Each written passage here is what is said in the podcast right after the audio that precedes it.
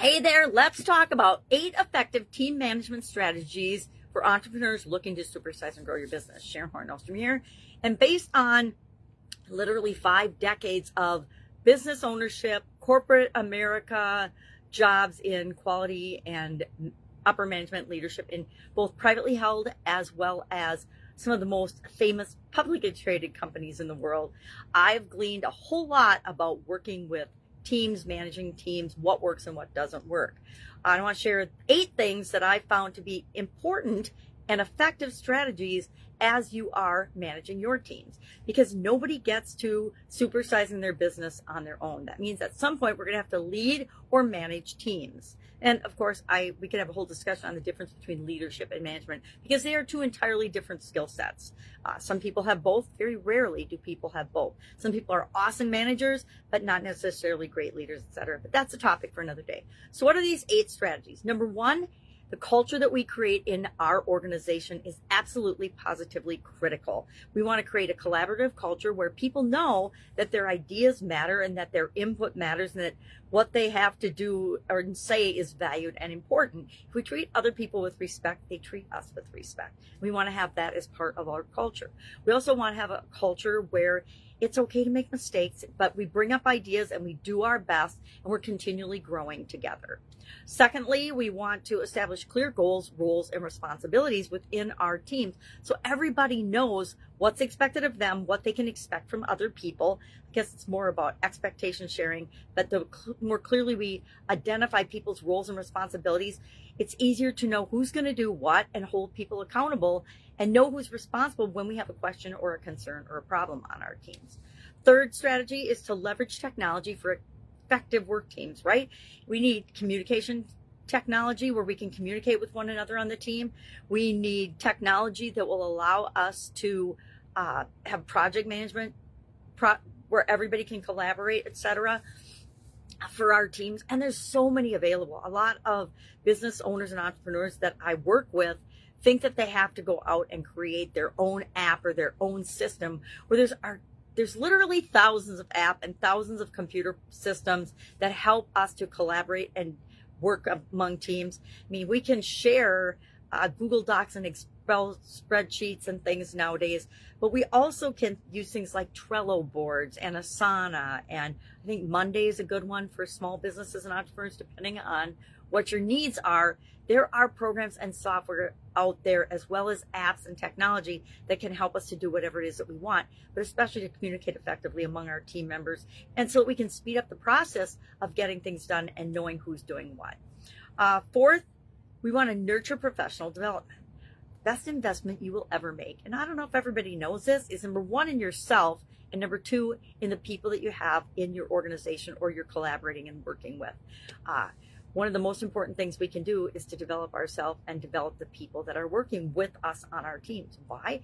It increases skills. It increases efficiency and effectiveness. It increases people's sense of confidence and self-worth and understanding and their ability to work with other people.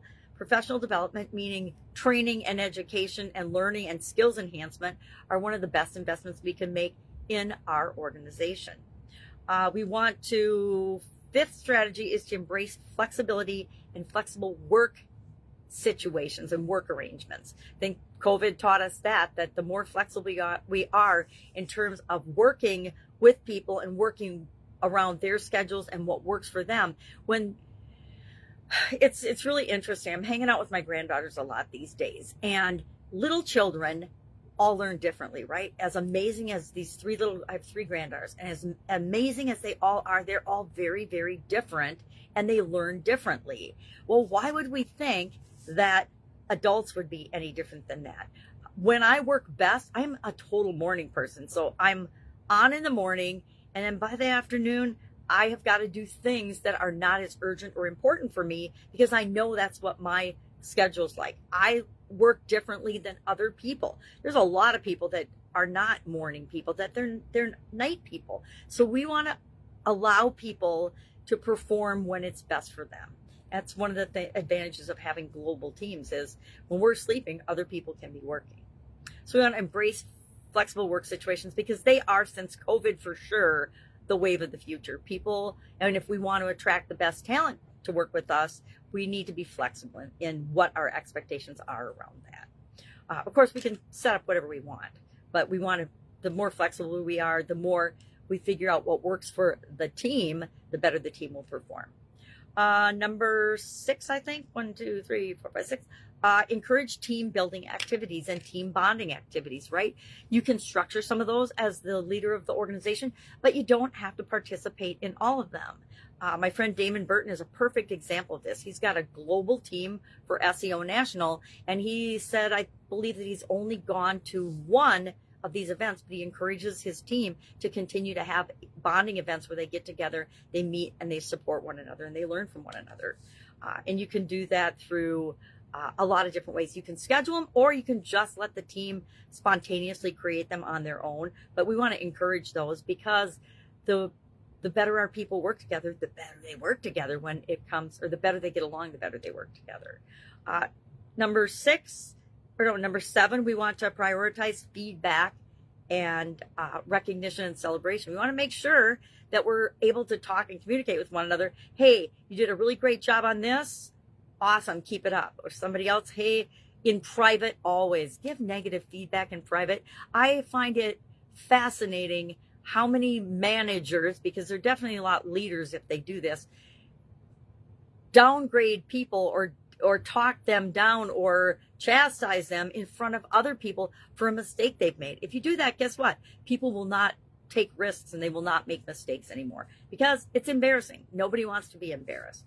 And finally, strategy eight is to instill a sense of purpose in the team. The team has to know why they exist, what they're working for, what their end goal is, and all have a connection to how their piece of that contributes to the whole. We all have to understand, uh, hey, I'm doing this because of that. I'm doing, I'm in charge of this part of the project so that the rest of the project can actually exist and happen.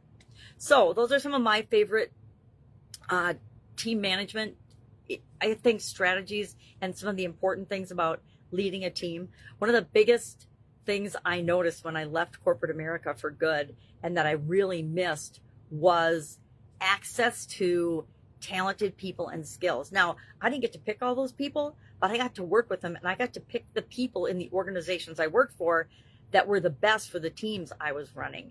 And it was an automatic pool of people with the right mindset, people with the right goals, people with the uh, the same vision toward helping the company to achieve its goals and objectives. And one of the biggest challenges that we all have, and that I had, was building those type teams for myself and for my own businesses. But uh, that's that's really rewarding too. And some of it's trial and error, but over time you put systems and processes and procedures in place to make sure that you hire the right people and uh, you you treat them the way you want them to treat the rest of your organization and treat your business. All right, have an awesome day. I'll, of course, be with you tomorrow with another supersized topic for building and growing and supersizing your business. Any questions, ask. Otherwise, I'll be with you tomorrow.